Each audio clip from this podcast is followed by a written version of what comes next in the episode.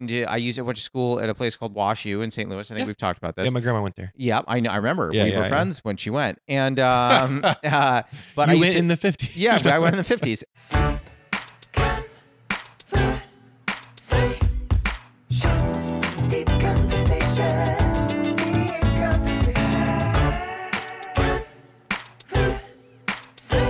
conversations, steep conversations. Oh, baby, steep. When we would be servers, we would just come back at night and just play Beirut and get drunk on you know Coors Light or Natty Light. Because you, you don't have the mental or physical capacity for anything else when you Absolutely do that type not. of job. yeah. Absolutely not. When I worked at the ad agency, you know, it was the hoity-toityest job I've ever had in my life. We had rooftop parties. It was sick.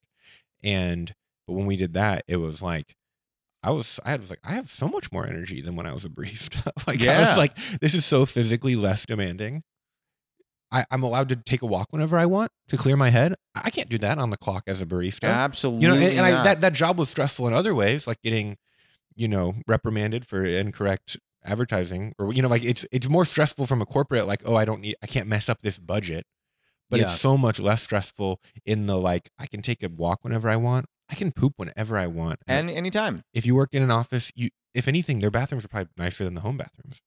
Um, mm, they've got some elements that I like better than the home bathroom, Uh, but I'll, I Mine was I, I love pooping at work. It was the, it was the most fun, but when I but I worked at a coffee shop, no, that's a public restroom. At that point, you can't poop at work. Um, but I want to talk about the tea that we're drinking today. The tea that we're drinking today is one of my favorite teas. It is called Nearly Nirvana. It is a bird and blend white tea. Love that you said you liked green and white tea because Mm. Yeah. a lot of people come on here and they just go, "Oh, I don't know," but you were like, "Green and white is what you like." Yeah, I like the lighter end of the oxidation spectrum, Josh. Thank you. Oh, hey, big dog. Yeah. Uh, are you uh, are you a big tea drinker? I, I I've worked at enough coffee shops that I've been trained on tea Mm. enough times that enough has stuck. oh, I and like I, that. I enjoy it enough.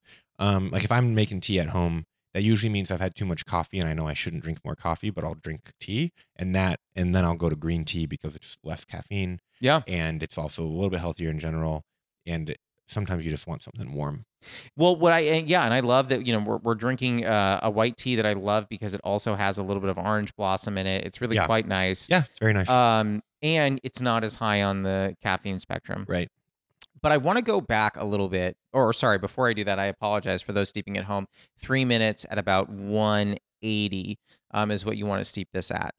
Um, but I want to go back to you had mentioned when you used to work in corporate was a phrase that you used when you used Yeah. to work in corporate, and Yeah. you and I, uh, you know, full transparency for the listeners, you and I, uh, yeah, every now and again go grab coffee, which I love. Oh, okay. I was wondering what full transparency was going to lead to. in well, that I, I sentence. I never want we my sometimes yeah yeah yeah hang out. Well, yeah. Well, because I because sometimes I think like uh, our listeners are like, "Uh, did does he know this person? And I'm Yeah. like, yes, like We're Jared is a buddy legitimate of mine. friends. Yeah, yeah, yeah. Um, but what you revealed to me once when we were, uh, how great would it be if I just share a big secret? Um, what you revealed to me once is that you used to work in corporate, yeah. and your goal was to get yourself to a point where you could leave and really make comedy, Yeah. uh, a f- take a full swing at comedy, not Okay. kind of a half and half. yeah. My big thing that I think about, I, and I said this when you first told me that. Because you're a corporate boy I'm in yourself. corporate. Yes, yeah. I still work. I still work in corporate because I have not yet found a way It's to what pays for these microphones exactly. at the end of the day. I haven't found a way to make make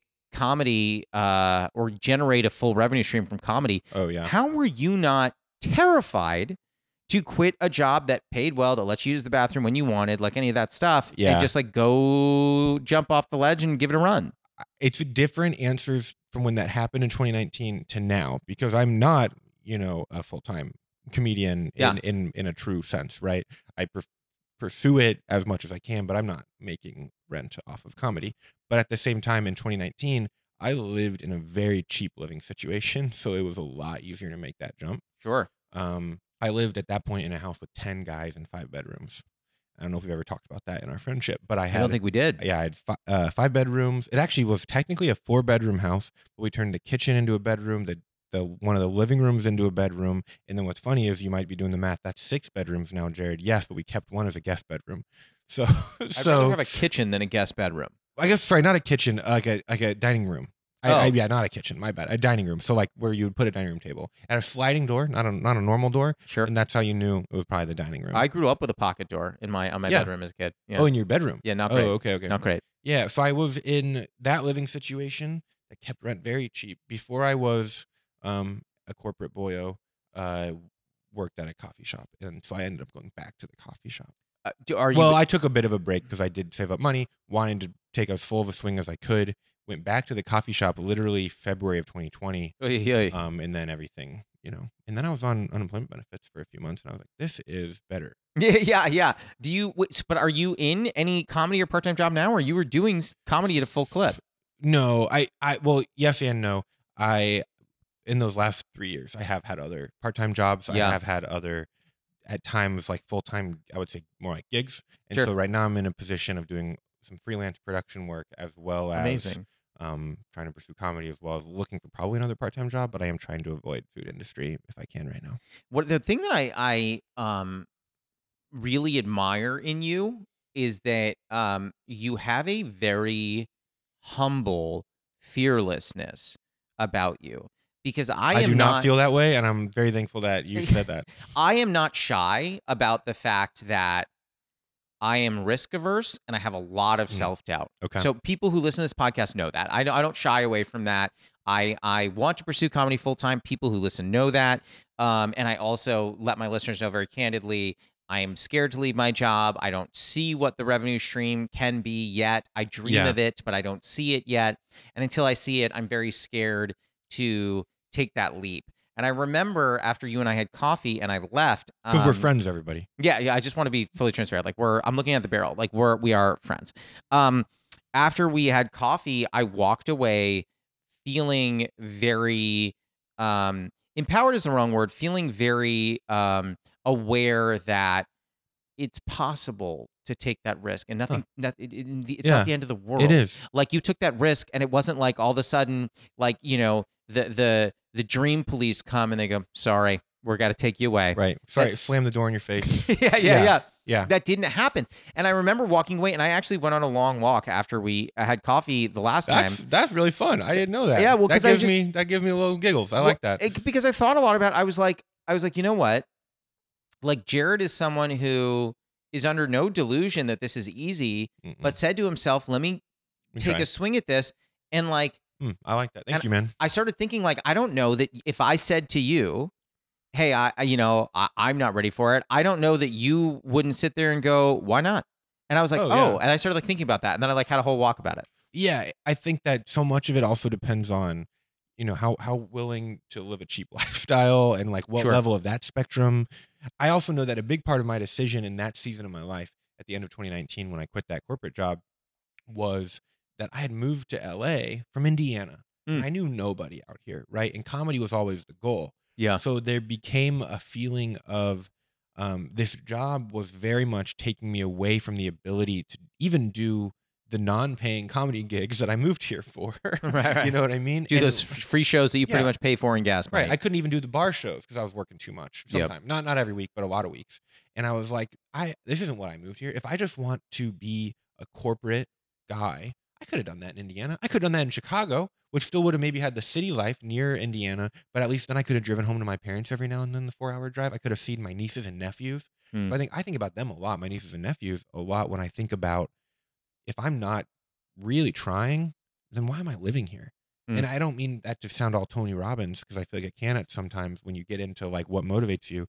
And, and not that Tony Robbins is terrible, but like if I if I'm not going after it, not that we don't take breaks, not that we don't rest, not that I don't go on vacation with my wife every now and then, but it's like if I'm not really trying at this thing I moved out here for, I could have done that in Indiana where it was cheaper to live, where I was around my family, where I get to spend time with my nieces and nephews. So I'm like, if I'm going to make that sacrifice, I don't want to just be a corporate slave. Mm. That was like a big part of my decision in that season of my life. That's now been, you know, almost four years ago, which is kind of wild to think about. Um, but with the pandemic and everything, but that was like a big part of that. And yeah, I think we became friends soon after that. yeah. Um, so yeah, I don't even remember when we met. I think it might have been San Diego. I don't we know. met. I think we met at a couple bar shows, but didn't really hit it off. But Yeah, then that yeah. weekend in San Diego was the weekend that we were like, oh, we should be friends. Yeah, And we should also hang. we live super close to each other. For sure, that too. I agree with everything that you're saying. I think sometimes I, I'm just like, I think about the balance, right? No matter whether or not you're doing comedy full time, you're still balancing a number of things.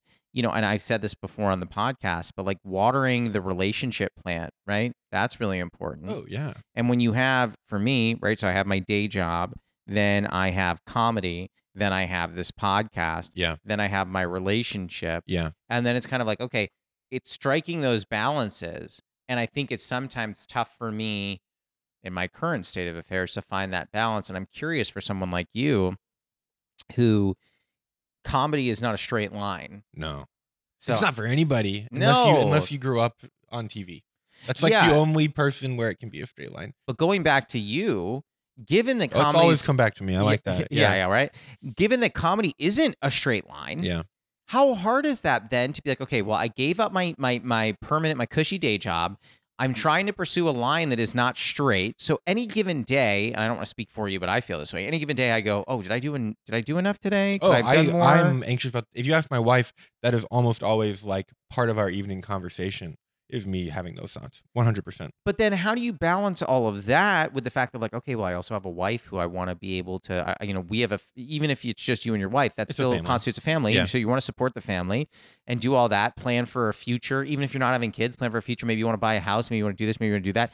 How do you balance all that and not just go to bed at night being like, I am freaking out? Yeah, I I am nervous. I yeah, I think there's a lot of answers to that. I do get very very nervous about that. I'm Mm. scared most days about that. Mm. I often am nervous I don't make enough money. You know, my wife is incredibly supportive of my comedy journey. She has a full-time job. Yeah. So on the weeks where I'm not making much or a freelance gig doesn't come in, it's not the end of the world because she still has steady income. There is Yep. a, that is like a wonderful privilege.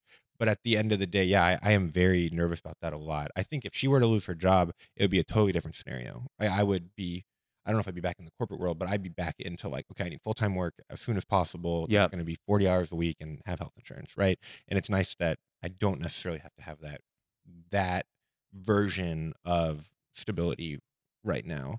Um, but it's also interesting is before we got married and when I was living in that house with 10 guys, you know, and like when it was like way back in the day and when it was like this scrappy scenario, I was paying all my bills as a part time barista because I was sharing a house with 10 people. I can't even, was that, what was that rent? Like a stick of gum and a high five? That rent had to be low. It was 550 That's insane. and that includes utilities. That's insane. And we had a washer, dryer, Josh. In Los Angeles? It was a house. I mean, so yeah. Unbelievable. Yeah, it was in, it was in Culver. Unbelievable. Yeah, a it was good, it was a, a Culver. good The neighborhood. neighbors hated us, man. The neighbor it still exists and there's still 10 people that live there. It's existed for like 7 8 years and it kind of rotates who lives there. is it a co- is it a comedian vibe? No, um, I will tell you, it is a Christian vibe. Okay. So I'm a Christian, and I'm not trying to be a Christian comedian, which we were talking about before we. oh, plugged we yeah, in. we'll get into that in a But second. we can yeah, get into yeah. that. But I, it's I kind of call it almost like a, it's a Christian young professional fraternity. Is pretty much what it was. And there- Interesting, and okay. That the age range was like 20 to like 35. Um, I That th- or maybe- high? yeah, I think there were there were, there was at least a couple guys in their in their 30s in this, and um, and a lot of those became best friends. Like I was in some of their weddings, they've been in some of mine, you Oh, know, no or some of them way. were in mine. Like we've all kind of a lot of us have kept at least that iteration of the house. I don't actually even know any of the people who currently live there, even though it's theoretically just passed off like one person at a time, and then you It's, just yeah, it's but now I'm- Theseus' ship over there. it really is. Um, but there's an older Christian couple who actually like um, you have to apply to live there, and they look at your your application and kind of like judge if you're a good fit for the vibe of the house and the purpose of the house, which is meant to be for people who are new to LA. We, can- I mean, this is not meant to be a pitch for that house, but No, it, it was a we great haven't place named for me. them, so they don't. They get nothing for free. If y'all They, want to sponsor, um, we'll inject the name right. here. Yeah. They um yeah, so the I lived there for about 2 years, which is the like what they tell you when you move in of like in about 2 years they're not going to kick you out, but we want you to start looking for a place so we can open this up for somebody else who might need it. Sure. And then at that point I was way more plugged into LA and was able to live in another apartment after that. w- okay when you grew up because i know I, I you know you haven't said this in the pod but i you know you and i have talked about this so i know that you you grew up you grew up in indiana Yeah. um and you know you grew up somewhat religious Yeah, I grew up I grew up very evangelical. okay Yeah. when you came out here in pursuit of comedy Mhm. was your evangelical background uh, in your mind were you like i want this to be a part of my identity as a comic or were you like this is a part of me com- comedy is a part of me those things don't need to overlap they influence, but they I wouldn't say they are a part of the same identity. Like Okay. my I this is the, a very nerdy part of me. I listen to a lot of like art philosophy podcasts. I love, Love art that. philosophy. I'm a nerd when it comes to that type of stuff. And there's a few like Christian art philosophy podcasts that I really Okay. love. And um but for me coming out of an evangelical setting, a semi I would say a semi fundamentalist Southern Baptist evangelicalism. which I, wish I could even sit here and fully understand what all that means. which I, I am not that anymore. If that's not obvious, I don't identify as that. I don't identify as evangelical in any regard. Um, I'm very thankful that that upbringing introduced me to Jesus, and I'm very I love Jesus. But the overall uh, culture of that part of American Christianity is one that I'm trying to grow. I would even like grow out of, like in a transformative way. Like, oh, I need to like almost like mature out of out of the mindset that that uh, gave me. And I love my parents; they did their best but the church we were at was very um, rigid, I would say. And so, to put it lightly, so when I came, when I first realized I wanted to do something in the arts in Yeah, yeah. college, I was very, very scared that I had no right. One, like, like how does that glorify God? How does how does being a comedian share the gospel? Those were the questions that I was scared of interesting. and I even had a girlfriend at the time whose dad asked me one time, like after maybe like two or three open mics, literally like because I started in Indiana, I did open mics in Indiana, and I remember, and I was doing normal open mics, not Christian open mics by any means. I was doing club, bar open mics, and he was like, "So do you share the gospel on stage?" And I was like, "No," but that was the world I was in. Even at that point, I thought that was kind of crazy. I mean, he's an he's a nice enough man, but it it's not like I was um I already knew that that was too far, Mm. but then but that was like the general fluid of of my life was that question, right? And that's been a big thing for me to to not use too much of a buzzword especially in the faith community, but to deconstruct that and conservatives are very afraid of deconstruction right now because they're afraid it'll get rid of them and honestly it it kind of does because it's the unhealthy parts. Uh, And then I and I've talked about this probably never on a podcast, but just like I had a, a recommendation given to me by a podcast of a little book, maybe 80 pages, called Art Needs No Justification. And it's a Christian art philosophy book by a Dutch philosopher named Hans Ruckmacher. And essentially, a nice long essay on how beauty is good in and of itself, even from a Christian background. Hmm. And it totally opened the door for me to be like, oh, I don't have to be like at the end of every set, be like, do you accept Jesus as your personal Lord and Savior? Which I wouldn't even say that phrase anyway, I think in my current understanding of, of who Jesus is and God and faith. But I was scared of that at the time. And so I started in college and um, I was doing open mics around Indiana, occasionally Yeah. going up to Chicago. I went to Purdue, which is like halfway between Indianapolis and Chicago. So I'd go down to Indy or go up to Chicago and I'd be doing open mics. And those questions were, I was afraid of it at the time, but I think while I was still in college, it felt like I'm allowed to like experiment. But as soon as I graduated, I got so scared that like I just remember thinking, nobody wants to be an accountant. Nobody wants to do these boring jobs. Maybe one person. did, Maybe. yeah. But like, so who am I to say that I'm not going to do that? And I was so afraid of that question. And I think that, you know, the Midwest and conservative evangelicalism in general is incredibly stability focused, 401k focused, um, Sure. comfort. And uh, that question of like, do you know where your next job is? Like that, or, or even just like, my brother's an engineer and I love my brother, but he had a job as an engineer six months before he graduated college. And Good for me, him. even at that point, I was in at the advertising at Purdue and the advertising school, or not advertising school, that makes it sound way cooler than it is, the communication school, but my my advertising degree. And even then, I was like, I'm obviously not going to be the engineer getting a job six months before I graduate, but at least maybe something, right? And then, um, you know, there's a lot of, on that journey, but so that was like a big part of my formative upbringing. And so then when I came out here, I'd already been doing comedy like three and a half years, depending on when you say I started. And um, I already knew at that point I don't want to be like a Christian comedian. Sure. I have no desire. I've only ever performed at like a church maybe twice. Um, and that was because there's like friends that I knew, but not because I'm getting paid to do it. I mean, the church Um, circuit pays incredibly well. Right, and that's why it exists. And we were talking about this before we ran, but like a bit, I have cr- Christian comedian friends, and, and I say that not just comedians who are Christians like myself, but legitimate church comedian friends. Sure. right? And I respect them.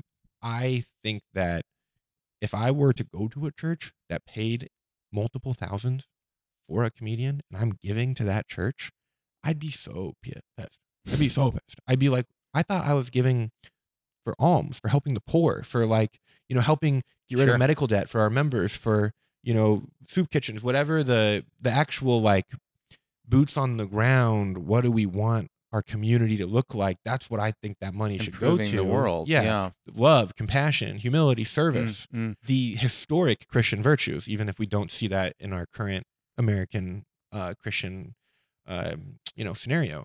And I'm like, what? So I've always been of the mind if I would hate to go to a church that pays a comedian or anybody that much money, I'm like, I should just probably not solicit myself that way either. Even though I'm mostly clean, I have a few jokes that I know would not work at a church. I say the word testicle a couple times. You know, I'll I'll do the minor. You I know, wasn't going to say anything, but I'm very familiar. you're very offended with my testicle joke I've always have been. Yeah. and I and I don't look down on anybody who's not clean by any means. I I think it's very funny. It's just always been my own um sensibility, and don't really. I don't really think. I think of dirty jokes occasionally, but I really just tell them to my wife, and then we just kind of laugh about it. And, and I'm like, that's between us.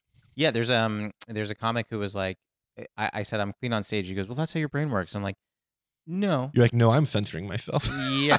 Well, it's not even about censoring or not. It, it, it's for me, it's like I don't want to memorize two sets of jokes, one That's dirty versions and clean Yeah. versions. I, I'm trying to create the least amount of work for me. Yeah. And to me, being a clean comic does that. Um Yeah, You know, That's true, I could come up with dirty jokes all day long. right? Um, I want to go back to something you said earlier because I think it's interesting. When when when he was like, uh, your ex's father was saying in a manner of speaking, and tell me if this is an unfair characterization, but was saying in a manner of speaking, how does being a comedian further, you know, the the the word of God? Right. But my question back to that is, how does being an accountant do that? that, that is the correct question. Back to that. Yeah, It's not- absolutely. it's not fair, I think, to yeah, are put you like, I'll do your numbers if you know about Jesus? Like, that's not how that works. It's not fair to put more of a burden on a comedian. Like Yeah. just because your job involves a little more leeway to talk about what you want to talk about doesn't and just I think it's necessarily just more people. or like, oh, okay, you're talking okay. to, you know, a lot of people, you know, depending on your success, you're talking to, you know, a lot of people. So don't you want to tell them the best news you've ever heard Uh, or whatever? Right. And I'm like, I just don't think, I don't, I mean, my faith journey could take many more podcasts, but like, I just don't see faith in that lens at really at all anymore. yeah. So it's like I I think we're called to love, but not I think we're called to love in a way that if somebody wants to join, we we we um, are overjoyed by that. But it's not a like a love so we can proselytize. That that's not love. Yeah, yeah. I you, like, and and I I know when we've talked about this a couple times that we both love Kurt Vonnegut. Yeah, And yeah. one of yeah. my He's favorite- Oh, very atheist and very anti-Christian, Sh- wh- I, I think one could be atheist and not anti-Christian. but he has some very well. He's probably anti-Christian in the way that I know some conservatives these days who accuse me of being anti-Christian, which is willingness to critique the American church, which they, in their mind is so I think you need to be paired willing to together. critique everything. agreed. Um, but what I was going to say is he has a quote that I absolutely love, which is a purpose of human life, no matter who is controlling it, is to love whoever is around to be loved. Yeah. And I, I, I you know, on my first date with Jazz, who you know, on my first date with her, we religion came up, and I said, "That's my religion. That's about as close to the encapsulation Mm, Mm-hmm. yeah, of true my religion as humanism. possible. True humanism. Just loving people." Yeah. And I think that sometimes, and this is not a comment on religion, but actually a comment on older generations. sure. 'cause I It's more imag- dogmatic, more rigid, more gatekeeping. Yeah, like your your your ex's father, i i- I would imagine, was probably a boomer, and this is not a judgment on boomers. Yeah, no, he he's firmly but but I do think the people in that generation look at our generation, whether it's millennial or Gen Z or whoever, looks at these generations and is essentially like, okay, well, why why are you doing this? Or like, what's to what end is that? And you, there there's just I feel like there's a lot of pressure put on people, whether you're doing comedy or or anything that is non traditional, yeah. and it's kind of That's like very true. If you're not going to fit the mold, because they culturally they haven't parsed out that they're also in a cultural understanding of what the norm is, correct. and so they just associate that with their belief system, and they just say, "Well, the norm is therefore Christianity." It's like, no, that doesn't make any sense. No, you know. Or Christianity is therefore the norm. I I- mean, either way, really. I was 15 years old, and I remember I, I, I told my dad I wanted to be a rock star. As every 15 year old, I think probably has had that conversation. Um, but I was, yeah, yeah, maybe. yeah, maybe a little bit. You know, I was I, I was a, a a long-standing musician at the time, and I told him I was like I want to be a rock star. My dad was like, well, I think you need to have a plan B, and I said, plan B is for people that can't achieve their plan A. I mean, There's Which, truth to that. well, there's truth to that. what a, what a shitty thing of a 15 year old to say to their parent. Very true. But I but I but I said that, and um and he goes, he's like, you need to set yourself up for for some kind of job that you can rely on, and I said. And I will tell you, this is my one of my biggest regrets. And I told my father this before he passed. Oh. I said to him, "I don't need a plan B. I'll be more successful than you ever were." Are now- you? Are you? No, Oh. Bummer. Absolutely not. But I said that to him, and I remember years later. I'm telling you, I was 15. I think when I was 24, maybe we were sitting down, uh, hanging out. It was just uh, the two of us, and I said, you know, I know that oh, this is weird, but yeah, I've always regretted. And I told him that story. Mm. My dad was like, "Are you kidding?" I was He's like, like, I never remembered that. "No, no, he he remembered." Oh. He, he he he goes, "You've been holding on to that?" And I said, "Yeah, it really bothered me." He's like, you've said much worse things. Yeah, yeah. He goes, he goes. As a parent, He's like, that's I badass. want you to be more Yeah, yeah, successful yeah. than me. That's good. If I'm doing my job, you will be better than me, smarter than me, more successful than Yeah. me. I want all those things for you. I didn't sit there going, "What an asshole." I sat there going, "I sure hope that he does." Yeah, that's beautiful. That's a good. And I dad. was like, "Wow, okay." Yeah. And it's- so sometimes, you know, when when you hear these stories of people, whether it's a parent, a family friend, a girlfriend's father, whoever, set, you know, putting these expectations on people, I'm always kind of like, why can't we put them, why can't we put a positive spin on that expectation and say, you know, hey, y- you want to do this? I hope you crush it. Yeah. And I hope that you get out there and I hope that you are you achieve your goals and you end up happier than I did because it means that as a generation we did something right that the generation after us lived happier and did better. Sure. Why don't we Yeah. all want that? I think there's a flip side to that too, where I remember after college, especially feeling like um, I was told for the whole, you know, senior year of college or whatever, like, I can't wait to see what you do. Yeah, And that put so much pressure. sure. Where then I was a barista and I was like, they couldn't wait to see this. Like, they, there's no you way. made a mean macchiato. I mean, I, I- I got good, but th- but then like I just remember feeling like I remember telling at that stage in my life, like all of my friends who were still in college, of like, you're gonna feel like a failure as soon as you graduate, unless you're are the engineer and you just get the engineer job. But unless if unless you're in an ultra stable career like engineering or accounting or something like that, you're probably gonna feel like you're not doing the thing you thought you were gonna do that then you've told people you're gonna do, and then now all of a sudden you realize like you can't do because you're 22 and you're stupid and you just realize like oh i can't do any of this Sure. yeah i've, I've thought about this if i were to ever give like a a college you know commencement speech i think a university commencement speech i think it would be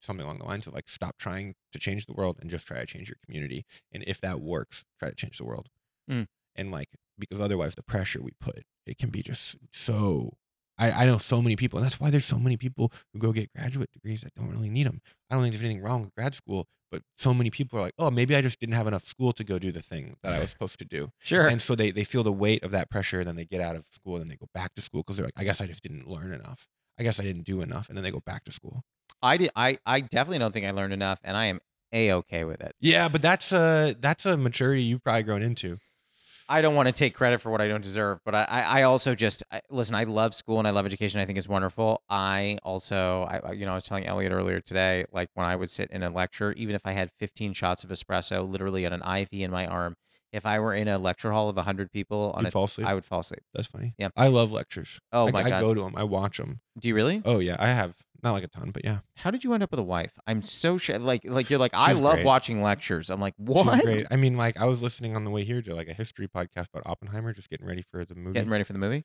But- you weren't listening to episodes of Steep Conversations on the I, way. I was here? yesterday Okay. Um, okay. and I was and I will say offensive. this is so much less funny than than any of the episodes I listened to. So I'm so sorry to your Uh, listeners. uh, well, so I was going to say this. So we're cutting the first half of this podcast. um, it's as good as done. Um, but I actually want to take us to our first segment. Are you ready for the newly friend game? I think so. I think we're Okay. both um, sufficiently bummed about the state of American evangelicalism to I- go into this game.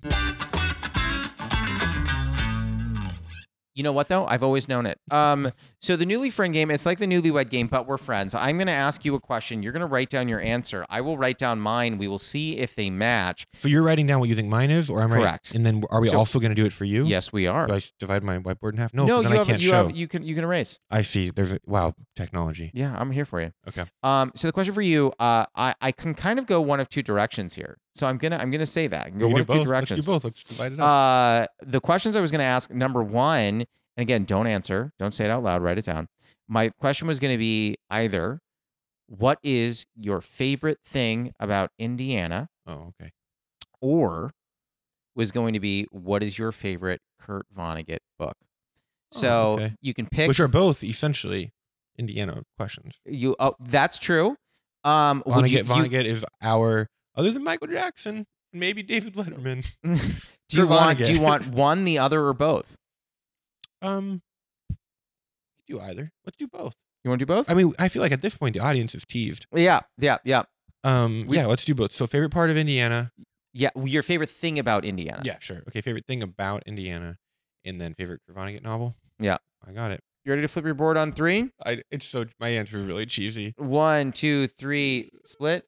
Fall leaves is your favorite thing about Indiana. I said the loyalty and spirit of Indiana because mean, anytime I, that's meet good someone too, from huh? Indiana, they're always like, "Hey." Yeah, I love Indiana. Um, and Well- then I guess Breakfast of Champions for the book. You said Mother Night. Have you read Mother Night? I have read Mother yeah, Night. I love Mother Night. um, why? Why Mother Night? I, well, it was one of the first ones I read. Okay. I think it. I think it's one of his first novels, actually.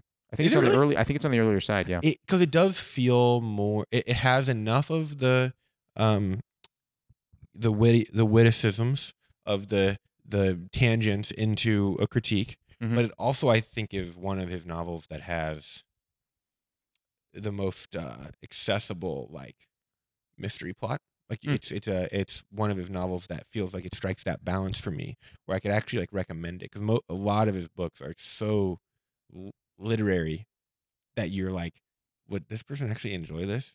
But I feel like Mother Yeah. Knight's plot keeps it moving forward enough that you get through the witticisms without being like uh, rolling your eyes if you don't already love him. 'Cause I feel Yeah. like even Slaughterhouse Five, I'm like, there's not really a plot. You know what I mean? Like, the, if you're Yeah. looking for like a good story, I'm not going to suggest most Vonnegut novels. I think the challenge with like so, so I wrote down Breakfast of Champions that what's funny about Breakfast of Champions is that Breakfast of Champions has one of the hardest plots because at one point he's in a coffee shop writing a book about him in a coffee Right. shop writing a book. Kilgore Trout. Uh, Is yeah, that- yeah, uh, it is might that- yes, Kilgore Trout was the yes, yeah. which is a character that Yeah, appears in a and lot a of lot of books. a lot of Yeah, Kurt yeah, Vonnegut yeah. books, but in this case it it was or no, it was Kurt Vonnegut. Oh, it was himself. Character Kilgore Trout was writing a book about Kurt Vonnegut writing a book in a Oh, coffee yeah, shop, and yeah, I was yeah, like, this yeah. is just too much. it's Um, fun. If you're already in, you're you're just gonna be, oh, this is so much fun. It's But great. if you're not in, it can push you out. That's ju- any auteur. I mean, obviously he's not a director, but anybody with that level of of genius, you're gonna attract people who like, oh, I, I'll go all in. Um, let's do this for me. Same question. Same questions about Indiana. Yeah, Okay, yeah. Let's see if you get this, buddy. Let's see if you get these points. I, don't think so. Okay, you ready? Flip your board on three. One, two, three. Uh, you said the Kurt Vonnegut Myrtle. I said seventy mile per hour There's a- highway. So there's a beautiful four story Kurt Vonnegut mural in downtown Indianapolis. I've not seen it. Now I really, Really want good. to. It's on Mass Ave. Um, you should go to it. Yeah, I love it's- that. It's for Kurt Vonnegut um, pilgrims. I used to j- have to drive through, not have to, got to drive through Indiana Yeah, uh, for uh, going to. I used I went to school at a place called WashU in St. Louis. I think Yeah. we've talked about this. yeah. My grandma went there. Yeah, I know. I remember Yeah, we yeah, were yeah. friends when she went, and um, uh, but you I used went to, in the 50s. yeah, but I went in the fifties, and uh, I used to go, and I would drive in Indiana, and when as soon as you hit Indiana, the speed limit went up to seventy miles per hour, and my thought there, and I'm sure this is giving them up from 65 sixty to sixty-five. in in Illinois. When you were Uh, driving through? yeah, in Illinois, I, I believe, and and my thought was, and this is probably giving it too much credit, which is fine, but I was like, Indiana knows that you're going to drive a little faster. We're on the highway, and Indiana respects it, and they say, do your thing. Yeah, And it- yeah. and I and I so I always loved that about Indiana. I will say if I were driving there at night, the cornfield scared the crap out of me driving yeah, they at get night. creepy. They get creepy at, at night. I love. I I have so many fond memories of driving driving through the cornfields. My mom grew up in a really small town, Okay. in like in the middle of nowhere. It has like seventy five thousand people, but so we'll, we'd often do that like two hour drive. and Yeah. that, that is just it puts me in such a child place of childhood.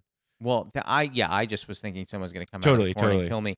Um, the book I chose for Kurt Vonnegut was Cat's Cradle. Yeah, Uh, phenomenal. I, It Yeah. was tough. It was tough for me. I was Have all you- over the board. I mean without a country, I've been without a country. Haven't read it. no, or is it with no country? Shoot, did I say it wrong? I mean with no country. That sounds better. You know what? We're gonna put the we're gonna put the uh, we'll inject the edit. So you're gonna go. I think the book is called, and then we're gonna have the just me correct go. one. "A A without man with no country. A man without a country. There we go. Yeah. So now Got you've put them both. both in, and we'll edit the the right Yep. one in. Um, is that a good one? Should I read that? It's it's a it's a fun musings about the decline of America. Oh boy, sounds really Um, light. It's good. It's good. Um, that was a newly friend game. What do you think? Um, that was. I feel like I'm a better friend. To Yeah, you. we're newly friends. The challenge with us is we already were friends. Yeah. Um, for years, Josh. years and years, uh, and years and years, and uh, years and ears. I have big ears. Um, Wow. yeah, I just brought it to wow. it. You should you should sell that to Obama. I, I will. Um, I I have to ask. Uh, and this is not related to anything comedy wise, but I'm just so curious. Uh, when when when the hair when the hair bleaching? Oh, When- that's funny. I filmed that special in Yeah. April. I got back yeah. and just wanted to look different. I felt like I did the thing that Okay. I've been working to for You're gonna like the shed last. the skin. Yeah, I was like, I've been working toward this for like six months. Yeah. planning the logistics, but also making sure my jokes were in tip top shape, Mm. which you probably couldn't tell from listening to this tippity-toppity. podcast. I'd even tell jokes because I talked about evangelical shit. For a Listen, this while. is steep conversations, not Yeah. Stefani conversations. You could say Wow. whatever you want. that's a phenomenal joke, Josh. You know, I gotta tell you, a different guest made it. I don't remember who it was. Mm. they said that exact joke. Uh, I think so. Oh, that's funny. Yeah. Wow, you're reusing jokes. That's what I do. I know. It's my podcast. I'm recycling. Yeah. But so I got back from the special taping. I made the decision that I'd been feeling for a while to cut off my commercial agent, who was a very nice person, but not really working for me, and also would call me on vacation and all these times where I'm like, they literally called me on my honeymoon, and they and I was like, I this was a while ago now. You're but like, I, was booked out. Oh, I was like, I, not only did I, I book, I book out every time I go out of town because I know the rules, because I know what they need. But then she's calling me. And again, she's a very nice person, so I know she's just trying to do her job. She's not She gonna hear doesn't this. make Say what money. you want. She doesn't make money unless I make money. I get it, or her clients. But at the same time, I'm on my honeymoon, and I was like, "Hey, I told you I'm booked out. I'm in. I'm in the middle of Montana at Glacier National Park. I don't want to do a self tape. I didn't bring the clothes for this self tape. I'm. I didn't do. any Probably of didn't that. bring the camera for the selfie. No, I didn't do anything, right? I'm on my honeymoon. I'm trying to just hang out with my wife. And she literally goes, You know, a lot of my clients still still do self tapes on vacation. And I was like, This is not a vacation. This is my honeymoon. Like I hate being that guy. I'm like, this is not the same. I get it. Yeah. If I want to get booked, I should probably freaking do self tapes on vacation. But a No. honeymoon is where I draw the line. Oh, I draw it at vacation. Yeah, Yeah. I do usually draw it out of vacation. So anyway, I dropped a commercial agent and I had this freedom of I don't gotta look like my headshots anymore. At least for a while. Sure. So I said, screw it. And I like that it was a hair dye and not not shave the mustache or grow a full No, beard. the mustache is fun for me. The hair I did shave almost all the way. I don't know if you saw those photos. I did. but I was like nearly bald just for fun, and then and then dyed it a few weeks after that. Any of our balding listeners are gonna hate that you said I was nearly bald for fun. You know how pe- that thing people hate. I did it for fun. yeah, yeah, yeah, yeah, yeah. Exactly. Exactly. You're like you're like, I never had fear I was gonna lose my hair, so I just decided to yeah, go yeah, for yeah. it. You know how some people hate eating trash out of a trash can. You did it. I did it for fun. You did. it, You're like, why not? Let's go for it. I Yeah. also love that your um honeymoon was at Glacier National Park. yeah, it was really fun. Well, it was like right outside, right, and then we would go in. Yeah. I It was a hot spring resort. It was sick oh okay. because That's there's a different. lot of hot spring resorts in Montana. I because I don't want to. This is going to offend a lot of people. I know that. I don't really care all that honest. Um, Okay. uh, don't love hiking. Oh, okay. Don't. Oh, you're gonna say you don't love Montana. I'm like, there's not enough people in Montana to say a lot of people are not oh, gonna like. I know. I this. have. I have no beef with Montana. Um, I love Montana. I, I- love I love Hank Green. I uh, y- are the Greens from Montana? No, they're from Indiana actually, Oh. but they grew up really close to me.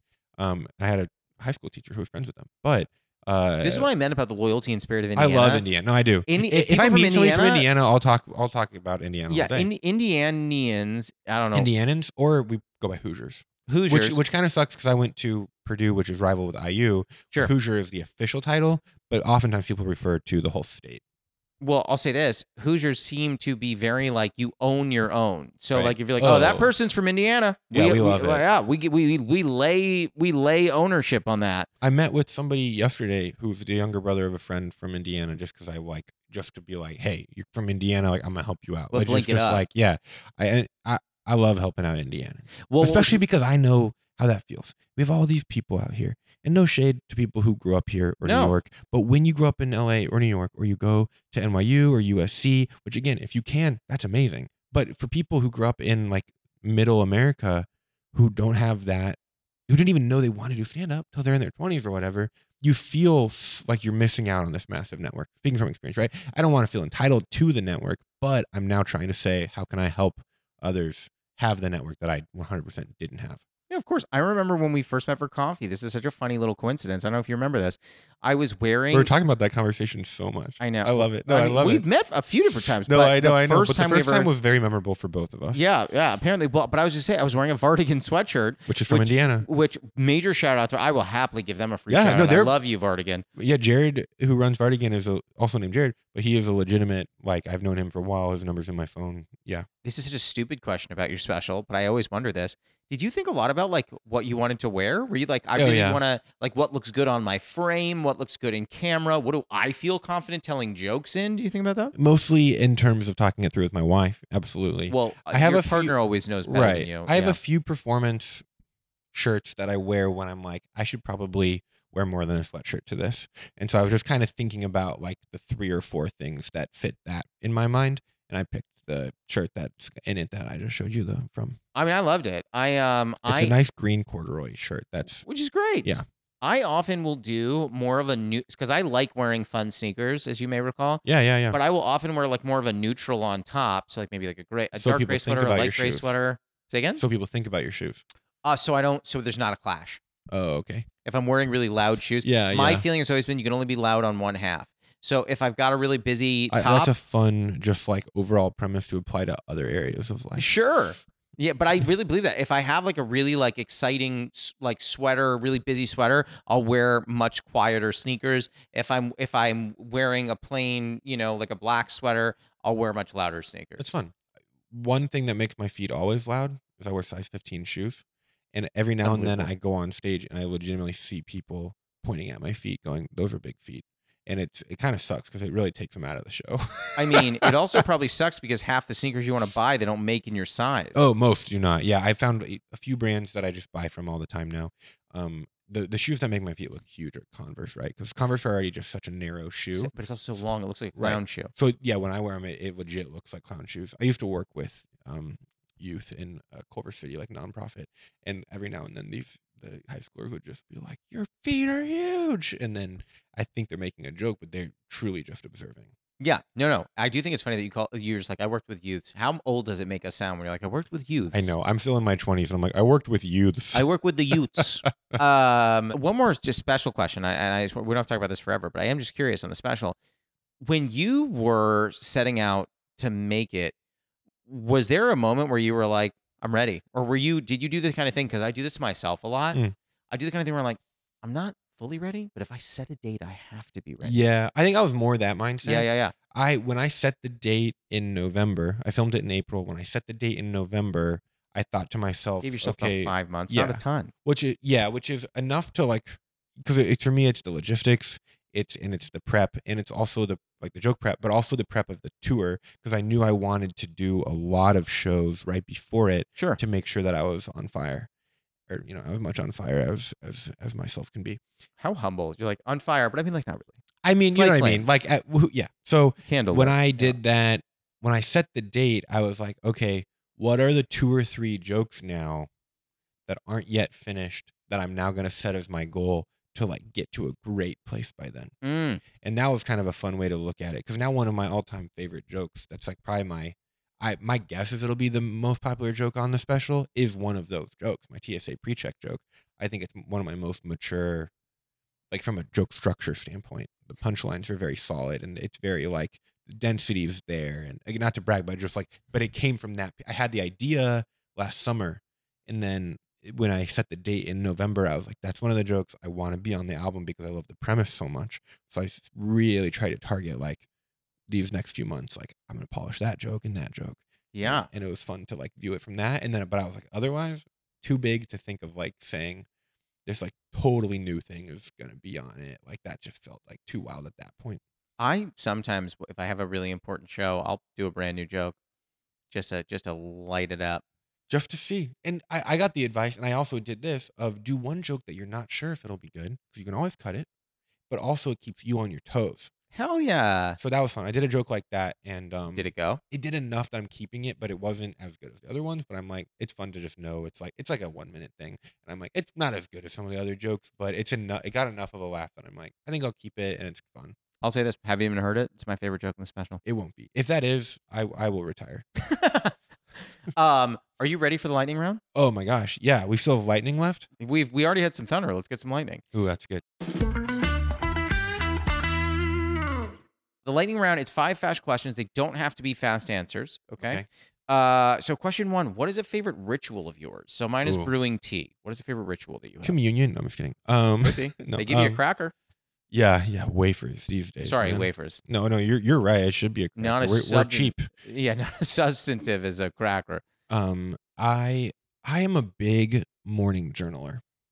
So I do Really? I like do morning pages. Yeah, I didn't get it from that or from from Artist Way, but I um which is where most people I think Yep. get, get yep, morning that's pages what I from. was referencing. Yeah. But yeah, I've been doing it for a while and I just wake up with so much anxiety, Mm. existential angst. Is this worth it? Am I good enough? That if I put those thoughts on paper, at the, be- I did it this morning. Yeah. If I if I put those thoughts on paper, these moments I can exist in a little bit more at ease. The tension doesn't necessarily go away, but I can like set the intention for how I want to approach that anxiety for the rest of the day. Uh, question two, what is a running bit you have with a friend or partner that makes you laugh?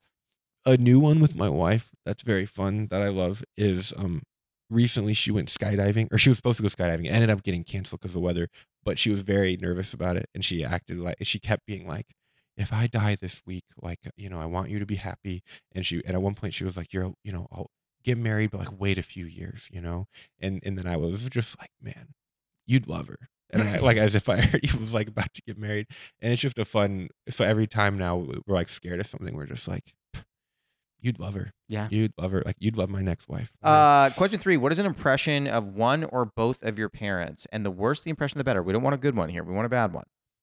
man, that's tough actually. Very.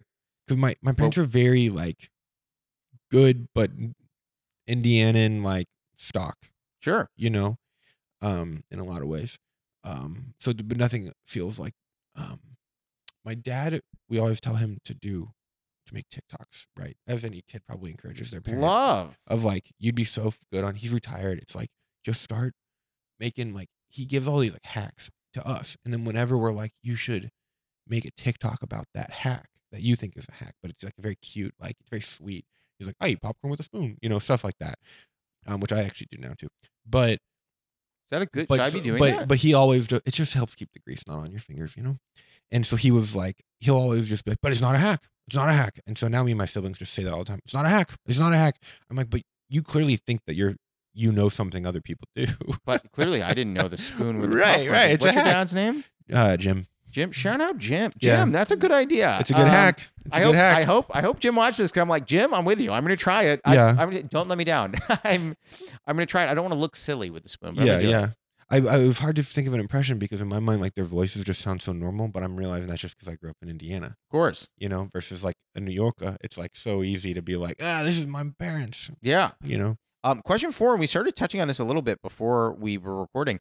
Um, have you ever experienced imposter syndrome? And if so, is there a particular moment that sticks with you? dude, all the time. I, I experience it on most shows. I think that there's there always seems to be at least one comic that I feel intimidated by on a lineup. And I've apologized for that, but there's nothing I can do. So I like even when I tape my special, I, I was very specific about the comics that I asked to open because I want to make sure that I didn't at all feel intimidated by them. Not that I'm better than, them, but just like they're friends, they're supportive. Sure. I know they're going to support. Versus there are other people, even in Indiana, that like were already doing the headlining bar show maybe level in the Midwest that I looked up to when I started, and almost that entire class I'm still like intimidated by, even though I also often headline some of those bar shows. You know what I Sure. mean? Although a lot of those guys are now past that too.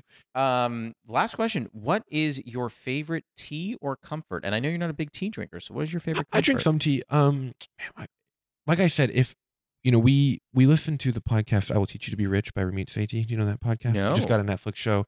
the The name is a very much a misnomer, and so it's more about how to psychologically understand finances rather than actually. Like, it's not like hacking to be rich. To It's hack. more like if you're, yeah, it, it's more like if you like how no matter how much money you have, how to have the right mindset about it. It's very Hmm. psychological. He's like a trained psychologist and then also like finances. So it's very interesting. Anyway, I just always have to say that when I mention the podcast because it it sounds like a, a like growth hack Mm. shitty type thing and it's not. It's just a very provocative title.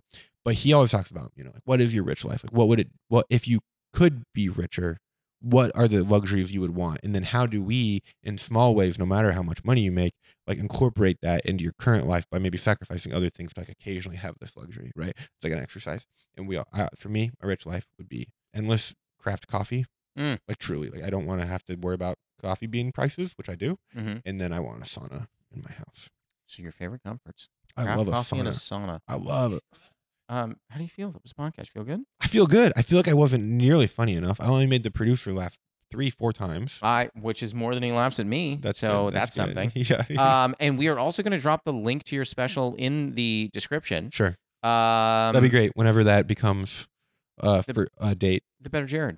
Thank you. I'm looking the better right down the road. Jared. Get ready for it. The better Jared. The better Jared dropping fall of 2023. I hope it does well. If not, we keep going because it yeah. doesn't really matter. If And we- not, and we get y- another job. Yeah, yeah. I was gonna say, if not, you and I will become baristas together. Oof. Um, yeah, we could. thank you for coming, I- buddy. Thank you. Thanks for having me. That was Jared Kassebaum. You can catch his special, The Better Jared, on YouTube starting October 4th. You can also catch him at Cast the Bomb on Instagram, TikTok, Twitter, YouTube, and Facebook. Steve Conversations is produced and edited by Elliot GB. Our associate editor is Martin Alvarez. Our theme song and additional music are by Oliver Hymack. Our cover art was done by Neil Fraser with photography by Matt Mazisco. Social media by Dia Viegas please write a review and rate our podcast on Apple Podcasts and wherever else you can. You can send any questions, comments, newly friend game suggestions, or tea suggestions to steepcombos at gmail.com or tweet us at steepcombos. I'm Josh Lanzette, and you can follow me on Instagram, TikTok, Twitter, YouTube, and Facebook at Josh Lanzette. We'll be back next week, so until then, happy steeping. Well, I mean, M. Night Shyamalan's best work, in my opinion, was an uncredited rewrite on She's All That. I'll do you one better. Did you know you wrote Stuart Little? I did. Okay, dang it. Yes, I did. I did. I did. And I got to tell you, great work. Yeah. Oh, Stuart Little is Uh, is Wonderful. masterpiece. Yeah, Wonderful. Stuart Little too. Pretty bad. Uh, Stuart I didn't Little. see Stuart Little too. It's uh. It's he- no Paddington too. Oh no, Paddington Two is the I can't tell you, sequel of all I've never sequels. seen it, and I've heard the Paddington two Oh, is a really? masterpiece. Oh, it's so good.